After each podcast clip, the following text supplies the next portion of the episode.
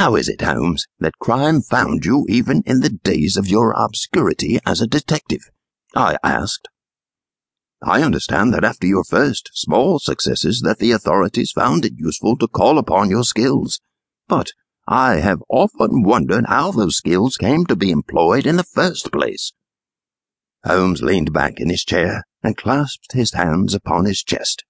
His eyes became hooded, and he appeared to have lost interest in our conversation.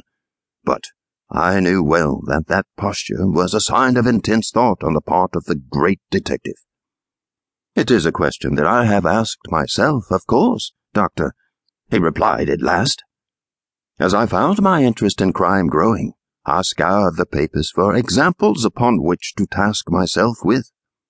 I haunted many crime scenes, and found myself underfoot of the authorities more than once. They assumed me to be one of those fellows who have a prurient interest in the morbid side of society, and paid me no mind. I pictured my friend as a youth, hovering on the edges of a crime scene in the company of street loungers and idlers, and a smile stole across my lips. If the police had realized that the most capable detective in all of London was at their disposal, they would have happily made use of his skills. And yet, he continued, I was able to utilize those experiences to hone my skills.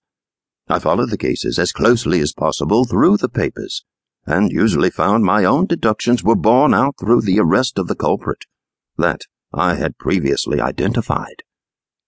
But surely, Holmes, at times guilty men went free from your lack of official involvement, I cried.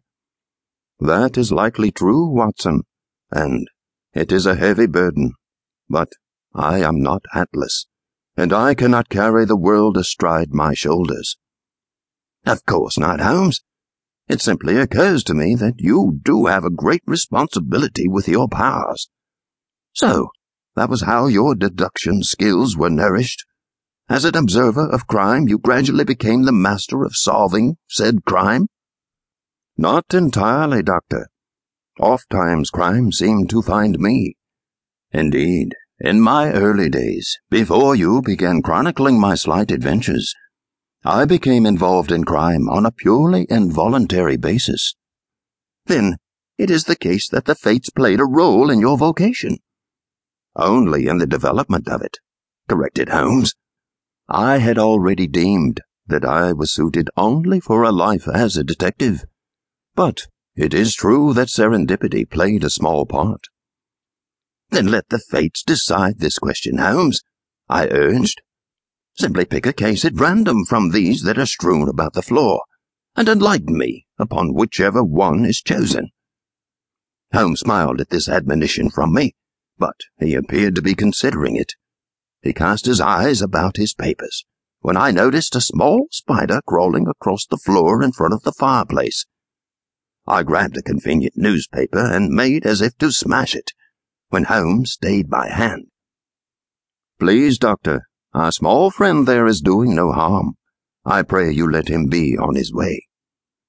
I reluctantly followed my friend's request and watched as the small arachnid disappeared underneath a bookshelf. I had a singular distaste for spiders, but as the rooms now belonged to Holmes alone, it was not my business. As such, I felt I should not gainsay him for his small eccentricity.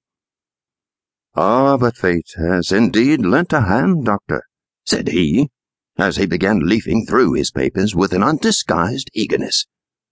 I attempted to question him as he went about this, but he would not be drawn out.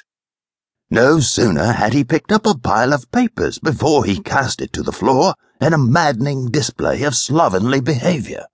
After a few minutes of this activity, he finally seemed to come upon that for which he was searching. With a satisfied manner, he relaxed back into the cushions of his chair. Here is a pretty little mystery, Watson, said he. It took place at Hardwick Manor. Indeed, Holmes, said I. I am all attention. But just how did the spider play a role in choosing this particular case? Because you see, my dear doctor, he said with a mischievous smile, the manor house was known as the spider web.